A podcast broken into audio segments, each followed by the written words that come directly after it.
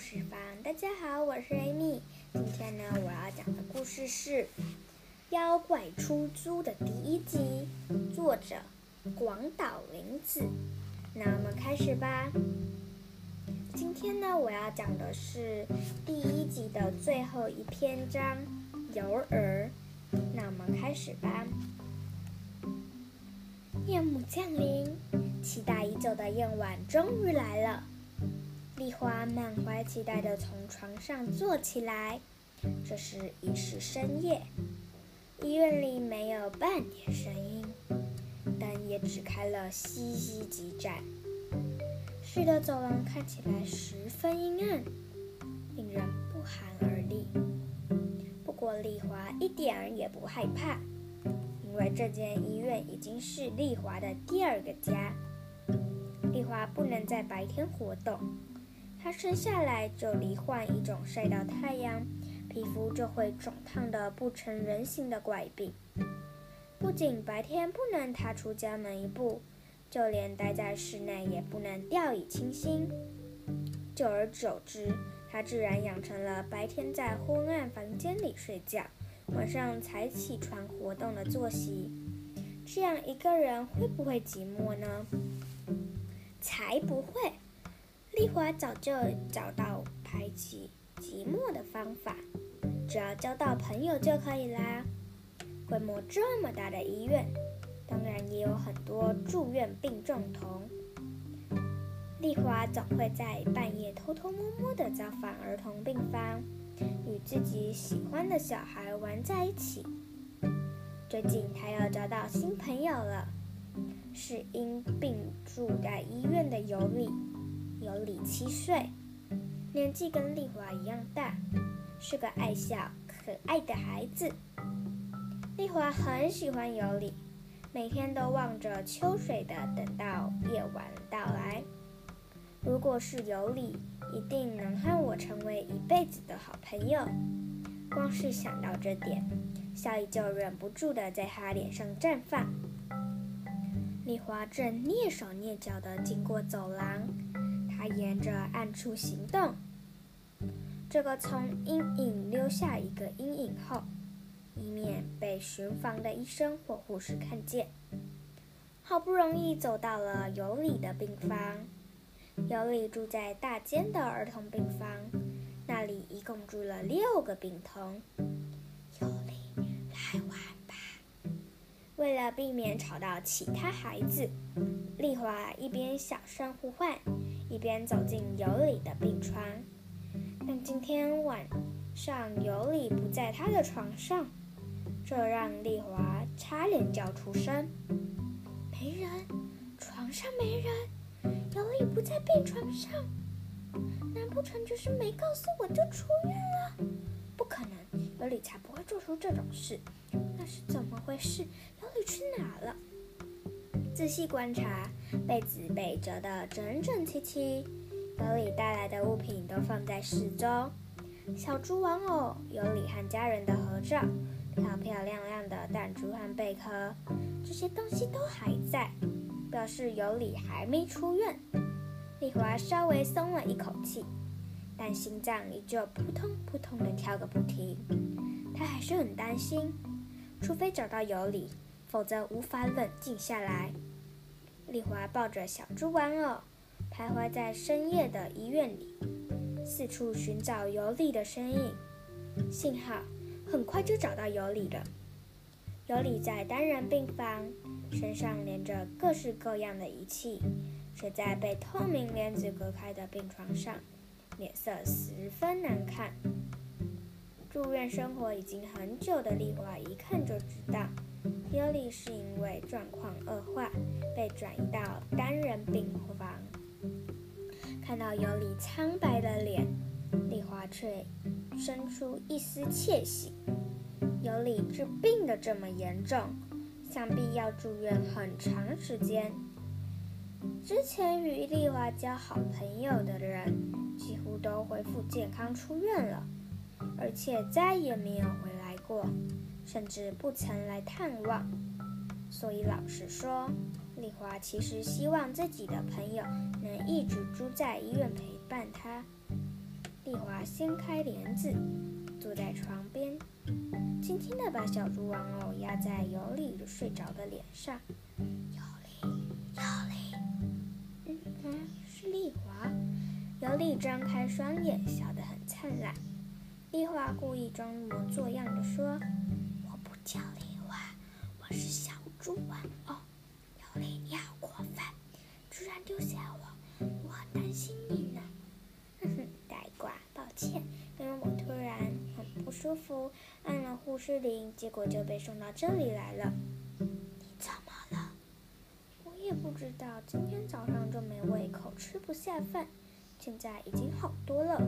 不过医生说我暂时没办法出院了。尤里一脸哀伤地说道。这让丽华有点不开心，她不再模仿小猪，该以正常的声音说。那有什么关系？不能出院也好，我们可以一起玩，我会一直陪在你身边。可是丽华只有晚上才能出来玩。对了，丽华什么时候可以出院？医生怎么说？什么也没说。丽华自有记忆以来的日子几乎都在这医院度过。医生起初还竭尽所能的想治好她的病，但是在很久很久以前就放弃治疗。任由她自生自灭。丽华现在只是在医院里虚度光阴，而且这次住院的时间还特别长，长到他几乎想不起来自己的家原本长什么样子了。他只记得自己住的是一间大房子，里面还有很多佣人，每个人都会称她大小姐。身体明明很健康，只因为不能晒太阳就被囚禁在医院里。他已经很久没有见到爸爸妈妈了，不止父母，根本没有任何人来看望他。这实在太过分了。丽华咬紧下嘴唇的同时，尤里小心翼翼地向他赔不是。抱歉，我好像问了不该问的事，真的很抱歉，对不起。面对一再向自己道歉的朋友，丽华总算笑逐颜开。不要紧，别放在心上，我根本也不在意。对了，尤里，你愿意当我一辈子的朋友吗？当然愿意啊！真的吗？我以前的朋友都不及格，大家恢复健康出院后，一切就到此为止，把我忘得一干二净，也不来看看我，就连打过勾勾。约好要永远在一起的人也不例外，大家都离我而去。尤里，你愿意跟我永远在一起吧？今天的故事就到此结束啦，我们下一次再来看看尤里的回答是什么吧。那我们下次再见喽，拜拜。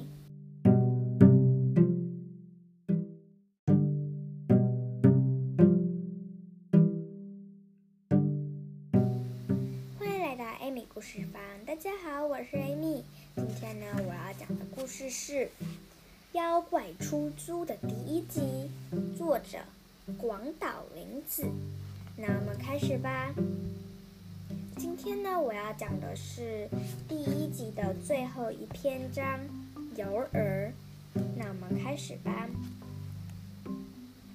夜幕降临，期待已久的夜晚终于来了。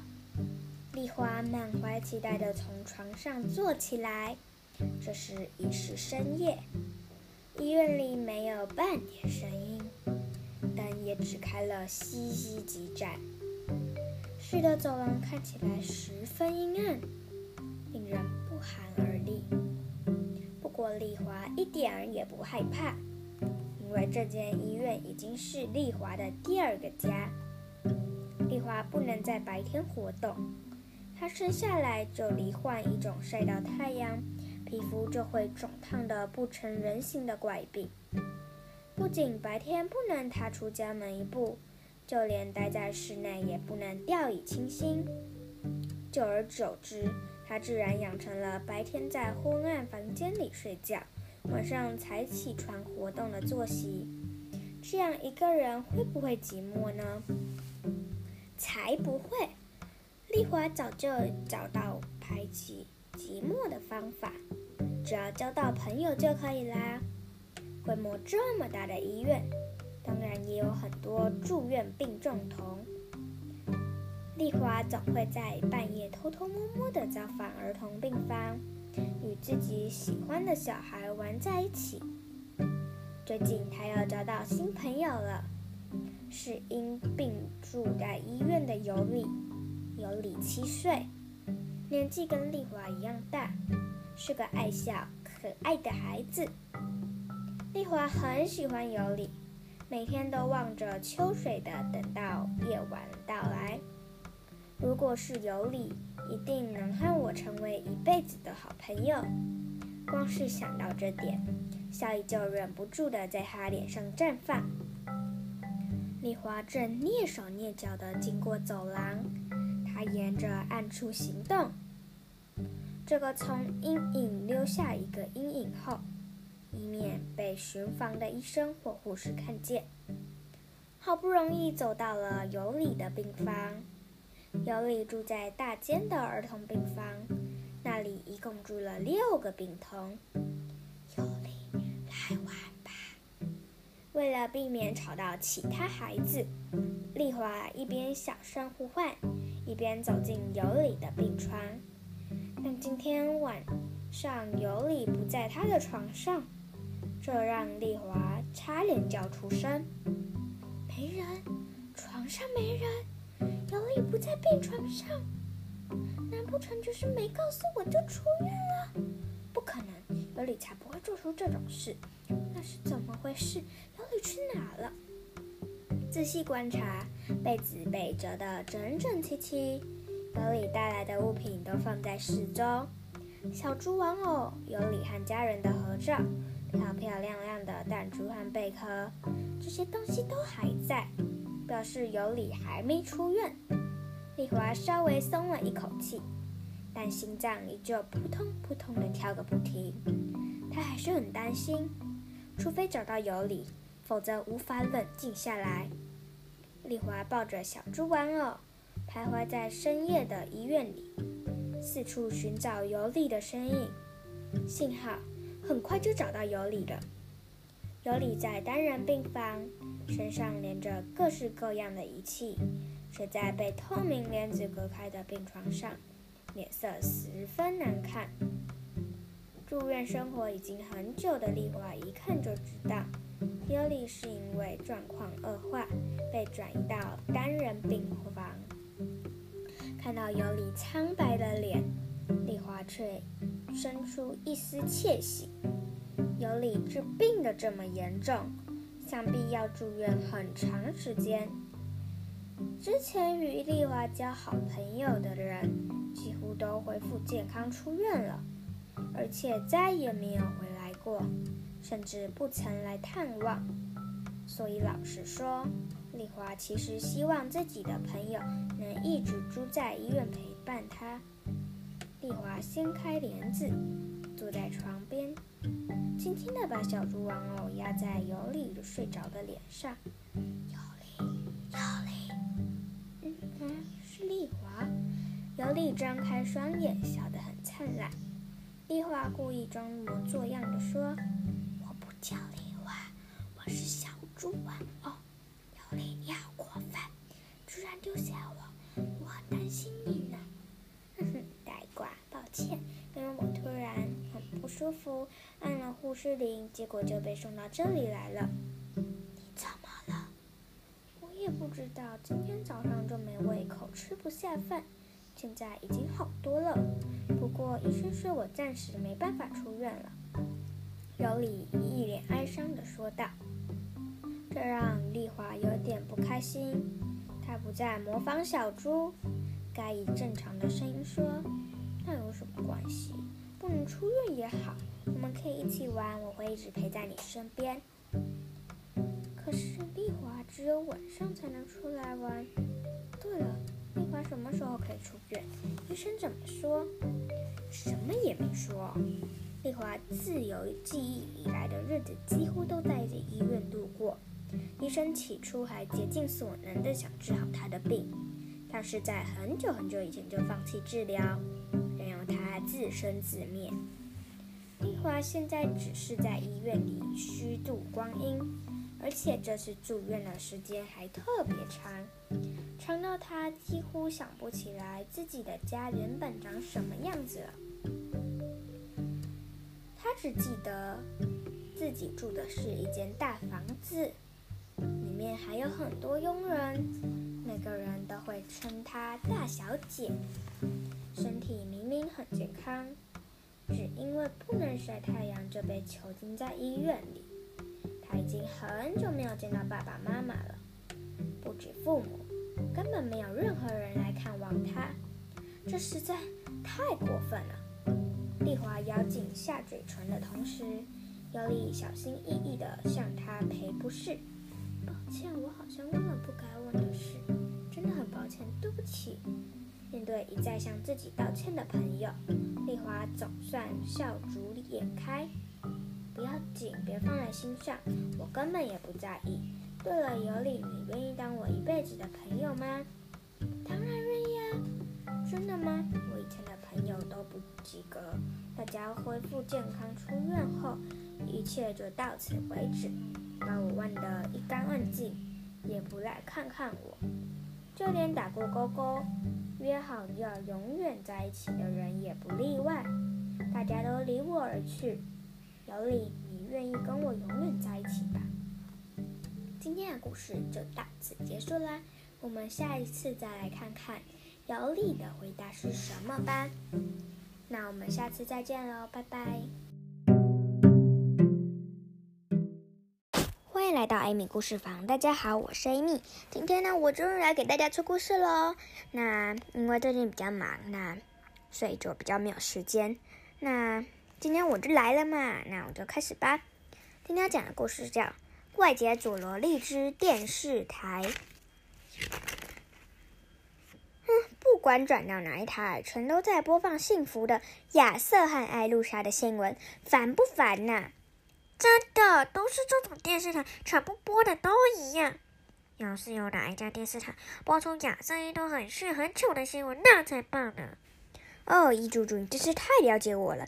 要是真的有这种电视台呀，本大爷绝对每天收看，一点也不会腻。各位亲爱的读者，大消息大消息！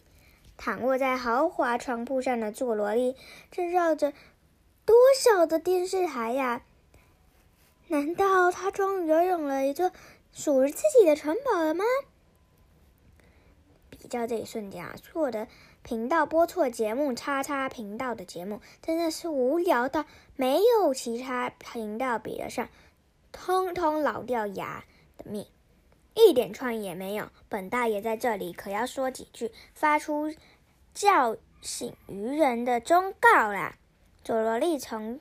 站在身旁的仆人那里，接来手机，打到叉叉频道。喂，是叉叉频道吗？本大爷叫佐罗莉，你们的频道节目未免太夸张了吧？第一，新闻报道根本过分强调亚瑟好的一面，本大爷认为他根本就不是那么酷的家伙。在是英雄系列的假面骑士，里面变身的时间太短了吧？那是无法抓住孩子的心哟。另外，UP 上上益智节目也既是益智节目，竟然要设计出让人费心的才对。希望你们营造出之前从来没有去过的紧张啊！对了，对了，对了，影视剧最炫了。其他电视台将星期日晚上九点播出的戏，日久剧场超成功的，结果你们星期三跟星期六晚上八点播出的，也跟着叫八。剧场真的好低级，害本来也一直等着有三八剧场好笑的情节出现。还有啊，总之糟透了，糟透了，怎么了？逊毙的糟透了，糟透了！天哪，猫导导播，快来救救我啊！虽然说我们电视台的客诉每一条又长又臭，没完没了，但是我是第一次接到这么超级无敌久的电话。被抱怨电话困住了，一位叫佐罗莉的观众一直抱怨这个，一直抱怨那个，抱怨个不停，都已经抱怨两个小时了。请告诉我怎么挂掉这通电话会比较好？什么？佐罗莉森打个电话过来？猫岛导播急急忙忙冲过去，把电话接过来。喂啊，真的是，真的是，佐罗莉森真好久不见了。嗯，你上次大胃王电视冠军的这个节目啊，我是节目的导播啊。是的，因为大胃王电视冠军收视率冲破百分之六十八，广告赞助纷纷找上门，叉叉频道快速发展。不过啊，那之后一直没有其他受欢迎的成成功节目，评价也急转直下。大家应付观众的投诉，全忙得焦头烂额，赞助商纷纷取消合作，据说是台时迟早的事啊！啊，你请问你现在人在哪儿？是是是，佐罗利先生，请你务必提供点子，重振我们岌岌可危的收视率，请再帮助我们实现梦想，拜托了哦！导播一边流泪一边恳求。佐罗利讲完电话之后，将手机还给仆人。哎，本大爷参加了大胃王电视冠军，是这家电视台的节目吗？导播很感激我。哎，佐罗利这么说，又继续看电视。这时，站在一旁的仆人开口了：“哦，说啊，你已经在这边做一个星期了，各式各样的电器全部都使用过，想买的用品也差不多，可以决定了吧？”哎呀呀！仔细一看，这里并不是佐罗利的城堡，而是很有规模的电器用品专卖店。这人也不是仆人，而他是店长。事实上，一星期前发生了这样的事：佐罗利他们来到了这间专卖店。嘿，店长，本大爷打算将我的城堡里所需要的电器用品，在这一间店里全部买齐。我算一算哦，冷气、电视、洗衣机、吸尘器、冰箱这些东西有的没的，分别需要二十台。不过我们不想没事要就做决定，身材二或者应该选另一边的商店比较好。我们想好好的使用过再做决定，所以我想跟你商量商量，能不能在这间店里？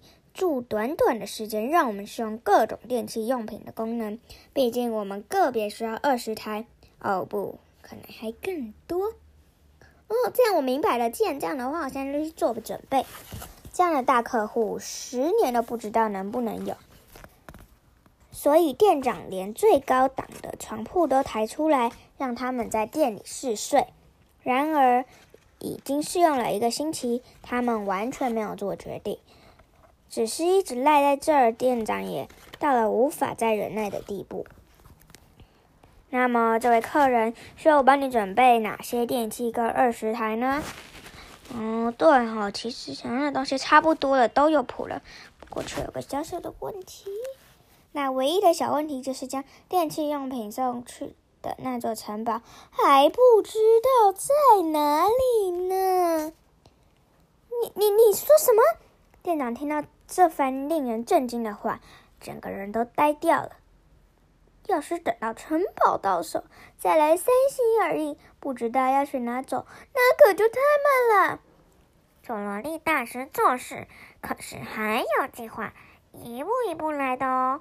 佐罗利被一猪猪、鲁猪猪这么一吹捧，脸不红气不喘的自夸：“说的没错。”本大爷就是个做事很有计划的男人，但是啊，店长再也受不了了，大叫警卫进来。正当警卫抱住佐罗利他们三人要从一楼的大门口丢出去时，嘎！电视台的车子正好停在电器专卖店前，猫岛导播从车内飞奔而出。佐罗利大师，再怎么下去，他家频道都会倒闭的。我们需要的不只是一件，请您直接到电视台来出手制作电视节目。导播双膝跪地，磕头拜托说：“佐罗利转身面对店长，留下这些话。哼，等本大爷成为一位大咖制作人，就把你们这间整店都收购下来。”你们给我好好等着吧，嘿嘿嘿。接着，他们搭上车，十分而去。一抵达电视台，猫岛博士领着佐罗利一行人走进建筑物。确实，不管哪位工作人员，全在电话前不停的鞠躬道歉，接受着观众的疲劳与轰炸。在这种情况下去，赞助商会不断撤销广告，我们也会没经费制作节目，这家电视台也会因此倒闭。所以，我们非常非常需要佐罗利大师的协助。没办法靠广告商提供金钱来源，就只能动动脑想办法喽。啊，对了，你们电视台刚刚也播了亚瑟和艾露莎的新闻吧？没错，就是这个。猫导播将先前亚瑟与爱丽丝两个人双手特写镜头播放在荧幕前。对对对对，我说这个。那我们今天的故事就到这边结束，下集将会在礼拜五的时候出来哦。那我们下次再见喽，拜拜！欢迎来到艾米故事房，大家好，我是艾米。大家有没有发现我们的故事已经进入第二季了？我觉得要感谢大家的支持与鼓励。那。我现在的听众次数也到达一百二十八啦，谢谢大家。那那我们就要继续讲故事喽，那我们就开始吧。今天要讲的故事是上次还没讲完的《怪杰佐罗利之电视台》。那我们开始吧。获得最佳女奖的亚瑟与艾丽莎在会场大吵了一架，比起给亚瑟。我更想成为一位女演员。对于艾露莎这番惊人的告白，亚瑟的反应是：“我绝对不允许。”亚瑟否定了女生的工作权，她是女性之敌，他绝对不原谅。加上这样的评论后，在电视上再播一次怎么样？佐罗利先生，电视台播放假新闻，信用会破产的。所以请原谅我，我没办法这么做。那讲大的谎言就没关系吗？那是预报啊，那是这之前的通报，那不算，也不能说是谎言。鲁猪猪指着在摄影棚内即将开始播出的气象预报。不不不，我可是很相信的的。预报说是晴天，出门时我没带伞。结果却淋成落汤鸡，真是气死人了！我会记住一辈子的。猪猪，这样吧，我们来这种不欺骗观众、绝对准的气象预报给他们瞧瞧吧。说完，两个人马上采取行动。一猪猪和鲁猪猪冲进摄影棚，将气象预报姐姐用力推了出去。一猪猪的鲁猪猪的准到不行的气象预报。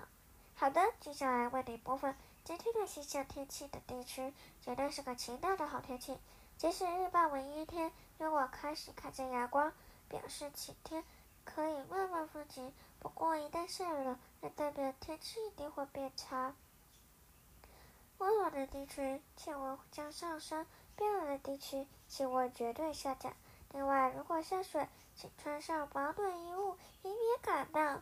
当台风或龙卷风降临时，将有强风吹袭，请多加注意。请注意，对于喜欢下雨的人来说，下雨时就叫做好天气。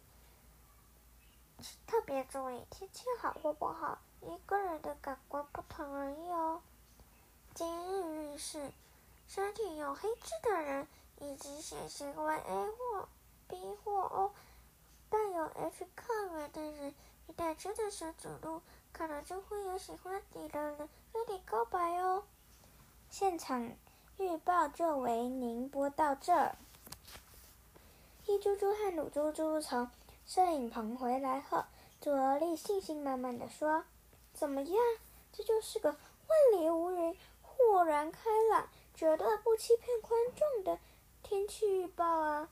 像这种啊，气象预报。”每天不断的在电视台上播出也不会有问题的。可可可是佐罗利先生看完那种气象预报，根本不知道今天是什么天气啊。总之，因为搞不清楚，大家就会想，那么姑且带把伞出门吧。这种天气预报真是棒透了。啊嘿，你们等等。佐罗莉突然出声叫住两个人，他们是刚结束拍摄要回化妆室休息的超级英雄——假面骑士和怪人火男。这次的假面骑士会有一样的变身戏吗？那当然喽，这是一定要的。那样的变身戏不行啦，马上重拍！什么？都已经全部拍完了，我们没有多余的预算，也没有多余的时间了。这又没什么，只是稍微改一下变身那一段而已。朵莉说着，便让身前的主角站在摄影棚正中央，开始想出一个又一个的变身动作，一边决定着要采取哪些变身动作，一边将变身装备。穿上身，一双手交叉于面前，然后分别向左右用力伸展出去，接着张开双手，转动再转动。二，手臂朝着斜左后方，用力挥三次，转身，继续以反方向重复一样的动作。三，双脚张开，上半身使劲。往前弯，甚至碰到地板的程度，接着往后仰。四，一边变化双手动作，一边伸脚十二次。那接下来我们就省略了，因为它有十个步骤。那继续吧。广告完后，上半身即将登场，敬请期待。哇，还有什么？当然喽，不是才变了一半吗？好，那接下来我们也跳过太多了。我的上半身也完成了，双面假面骑士的秘密就藏在这里。穴道按摩两种，茶片可享用美味的红茶、日本茶、乌龙茶。美颜按摩棒是由珠箔钛制作成的，只要放进洗衣机里就能网住棉絮、瘦脸面具，只要轻松一压就能做出饺子哦。沾湿后会感觉有凉爽的环保围巾，这双手套可以摩擦牛蒡，便可将牛蒡磨得干干净净。这件披风很厚。可以盖在膝盖上保暖，而且两面都可以用。包丝器只要更换八种包刀，就可以轻松画出切薄片、切丁、切丝等二十种切法。附有装配上身时停止包刀运作的安全装置。这段变身戏是参考广告体操精心编制而成。因此，对于想模仿变身动作的孩子来说，将在不知不觉中增强体力、强健体魄。这样一来，妈妈们也不会发牢骚啦。不只是这样哦，请再仔细看看我们的变身商品，全都可以当做妈妈想用的便利小物来使用哦。如此一来，当孩子们缠着说要变身商品时，妈妈也会高高兴兴的买给他。而且，如果在这个节目播出后推出电视购物商品，一定会秒杀，一一下子就卖光光。好的，这是刚刚播放完毕的双面假骑士变身商品，一整组只要三千九百八十元，费运手续费由哇哇电视台全部负担。真是想都想不到的点子啊！当。猫熊主播表现出佩服的无头投地的模样时，黑猪猪和乳猪猪也想大展身手啦。我们已经准备好动画了。既费时又耗时间，你们是怎么做好的？不过对我来说是小事，接下来只要配音就大功告成喽。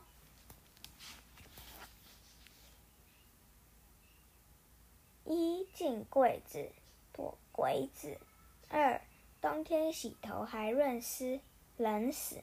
我叫配音，我爱配音。我刚学，How do you do？好土又土。我来点歌，你来演歌。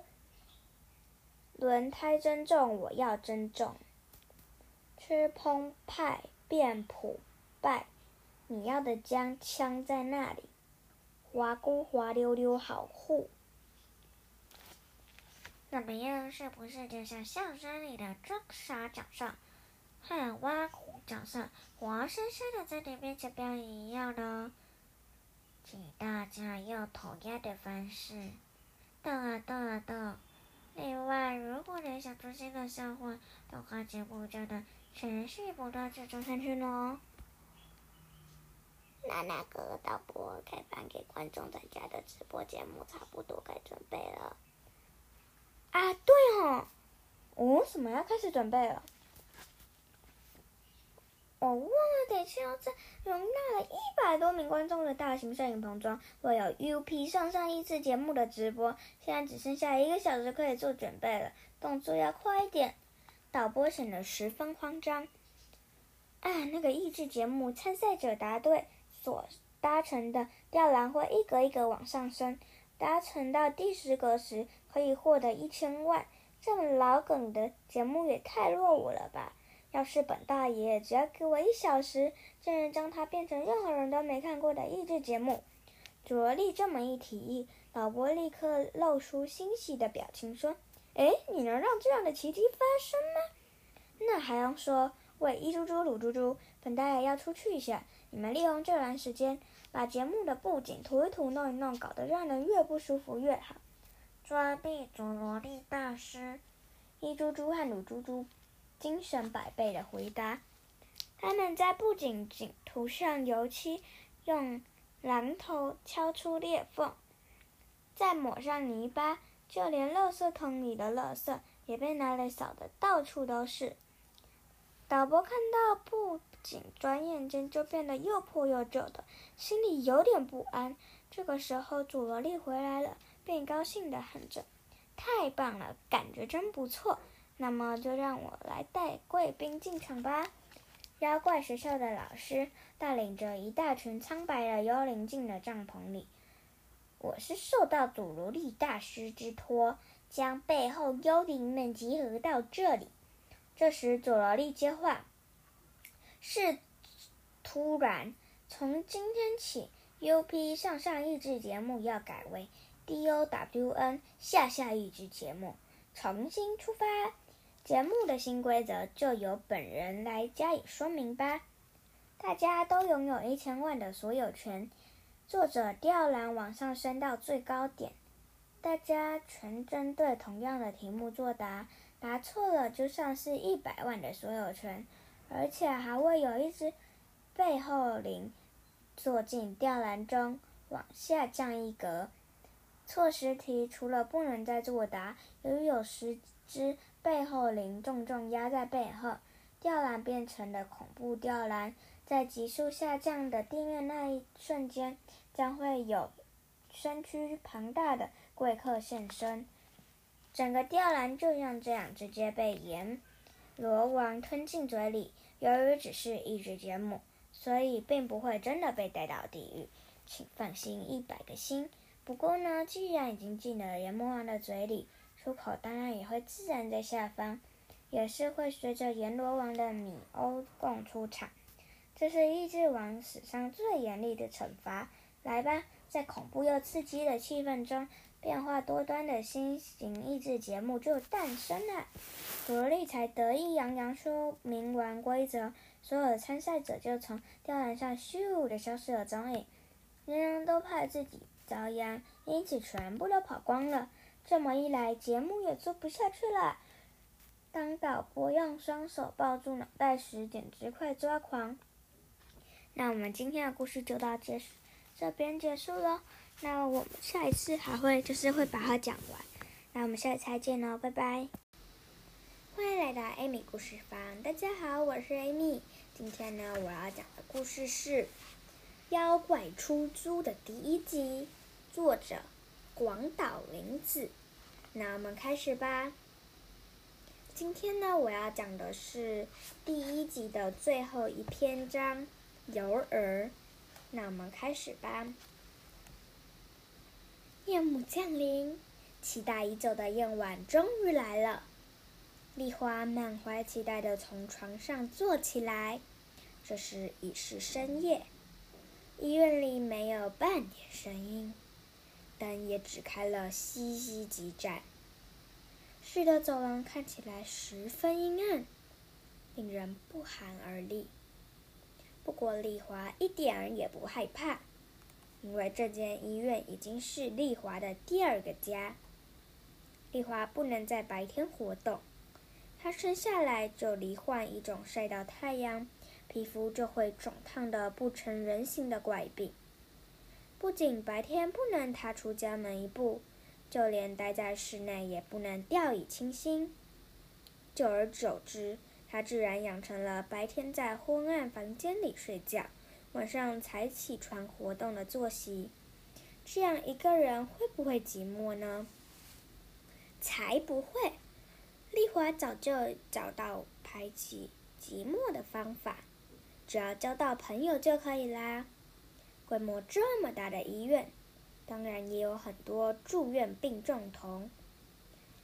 丽华总会在半夜偷偷摸摸的造访儿童病房，与自己喜欢的小孩玩在一起。最近，她又交到新朋友了，是因病住在医院的尤里。尤里七岁，年纪跟丽华一样大。是个爱笑、可爱的孩子。丽华很喜欢尤里，每天都望着秋水的等到夜晚到来。如果是尤里，一定能和我成为一辈子的好朋友。光是想到这点，笑意就忍不住的在他脸上绽放。丽华正蹑手蹑脚的经过走廊，她沿着暗处行动。这个从阴影留下一个阴影后，以免被巡房的医生或护士看见。好不容易走到了尤里的病房，尤里住在大间的儿童病房，那里一共住了六个病童。尤里，来玩吧。为了避免吵到其他孩子，丽华一边小声呼唤，一边走进尤里的病床。但今天晚上尤里不在他的床上，这让丽华差点叫出声。没人，床上没人，尤里不在病床上，难不成就是没告诉我就出院了？不可能，尤里才不会做出这种事。那是怎么回事？尤里去哪了？仔细观察，被子被折得整整齐齐。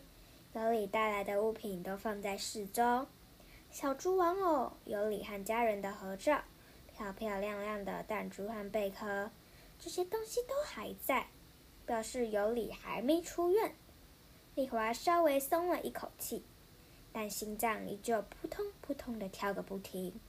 她还是很担心，除非找到尤里，否则无法冷静下来。丽华抱着小猪玩偶。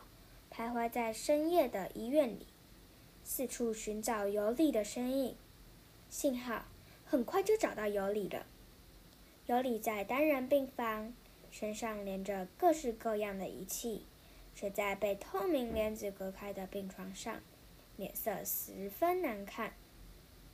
住院生活已经很久的丽华一看就知道，尤里是因为状况恶化，被转移到单人病房。看到尤里苍白的脸，丽华却生出一丝窃喜。尤里治病的这么严重，想必要住院很长时间。之前与丽华交好朋友的人，几乎都恢复健康出院了，而且再也没有回来过，甚至不曾来探望。所以老实说，丽华其实希望自己的朋友。能一直住在医院陪伴她。丽华掀开帘子，坐在床边，轻轻的把小猪玩偶压在尤里睡着的脸上。尤里，尤里，嗯嗯，是丽华。尤里张开双眼，笑得很灿烂。丽华故意装模作样的说：“我不叫丽华，我是小猪玩偶。”尤里，你好过分！居然丢下我，我很担心你呢。哼，呆瓜，抱歉，因为我突然很不舒服，按了护士铃，结果就被送到这里来了。你怎么了？我也不知道，今天早上就没胃口，吃不下饭，现在已经好多了。不过医生说我暂时没办法出院了。尤里一脸哀伤的说道。这让丽华有点不开心，她不再模仿小猪。该以正常的声音说：“那有什么关系？不能出院也好，我们可以一起玩，我会一直陪在你身边。”可是丽华只有晚上才能出来玩。对了，丽华什么时候可以出院？医生怎么说？什么也没说。丽华自有记忆以来的日子几乎都在医院度过。医生起初还竭尽所能的想治好她的病。但是在很久很久以前就放弃治疗，任由他自生自灭。丽华现在只是在医院里虚度光阴，而且这次住院的时间还特别长，长到她几乎想不起来自己的家原本长什么样子了。她只记得自己住的是一间大房子，里面还有很多佣人。每个人都会称她大小姐，身体明明很健康，只因为不能晒太阳就被囚禁在医院里。她已经很久没有见到爸爸妈妈了，不止父母，根本没有任何人来看望她，这实在太过分了。丽华咬紧下嘴唇的同时，尤里小心翼翼地向她赔不是。抱歉，我好像问了不该问的事。真的很抱歉，对不起。